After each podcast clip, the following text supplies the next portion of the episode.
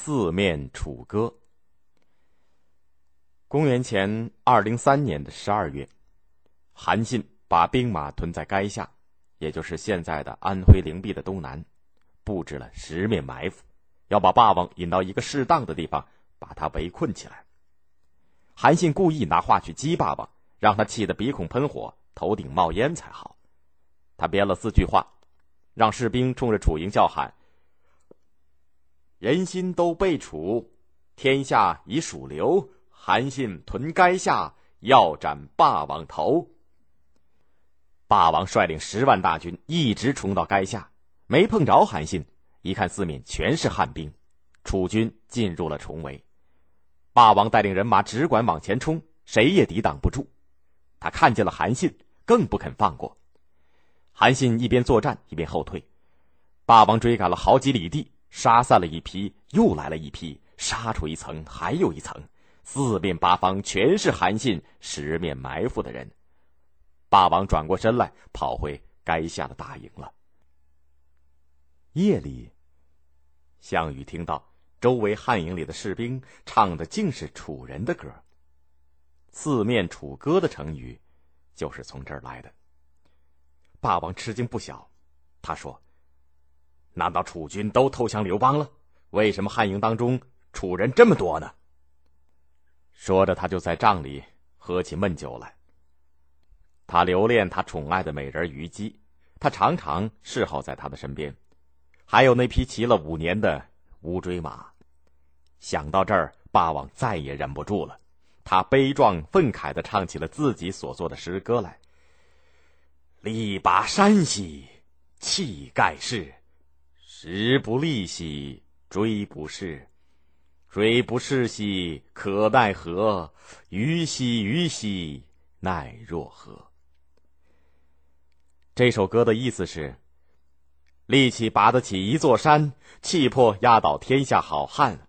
时运不利，乌骓马不肯走，马儿不跑怎么办？虞姬呀，虞姬，你可怎么办？项羽一连唱了几遍，虞姬跟着一块儿唱。他唱的流下了几行眼泪，伺候他的人全都哭了，不忍心抬头看他。霸王跨上乌骓马，带着八百子弟兵，猛虎似的冲了出去，突出重围，往南跑。他打算渡过淮河，再往东去。霸王和八百子弟兵沿路杀死了汉兵，韩信、英布、周勃、樊哙他们分头追赶。霸王拍着乌骓，飞一样的直跑。等霸王渡过淮河，到了南岸，又跑了一程，就迷了道不知道哪一条道可以通到彭城，也就是现在的江苏徐州。项羽就向一个庄稼人问路，那个庄稼人不愿意帮他，就说：“往左边走。”霸王就跟一百多个子弟兵从左边跑下去，跑了一阵，连道也没有了，前面只是一片水洼地，他们的马。陷在泥泞里，连蹄子都不好拔出来。霸王这才知道受了骗，走错了道，赶紧拉转缰绳，再回到三岔路口。汉兵可已经追到了。霸王往东南跑，到了东城，也就是现在的安徽定远的东南，点了点人数，一共才二十八个骑兵，追上了的人马有好几千。霸王觉得没法脱身了，就带着二十八个人上了山岗。他对他们说。我从起兵到现在八年了，亲身作战七十多次，战无不胜，成了天下的霸王。今天在这儿被围，这是天数，不是我不会打仗。他把二十八个士兵分成四队，说：“我们先杀他们一个大将，你们跑下去到东山下会齐。”他大喊一声，向一个悍将直冲过去，杀了一个悍将。霸王到了东山下。那四队二十八个子弟兵全都到了，汉兵赶来，又展开血战。霸王专挑汉兵多的地方冲杀，他左刺右劈，又杀了汉军的一个都尉和不少士兵。汉军将士不敢逼近楚兵，远远的嚷着躲着。霸王点了点自己的人数，仅仅少了两个。霸王杀退了汉兵，带着二十六个子弟兵，一直往南跑到了乌江。也就是现在的安徽和县的东北部。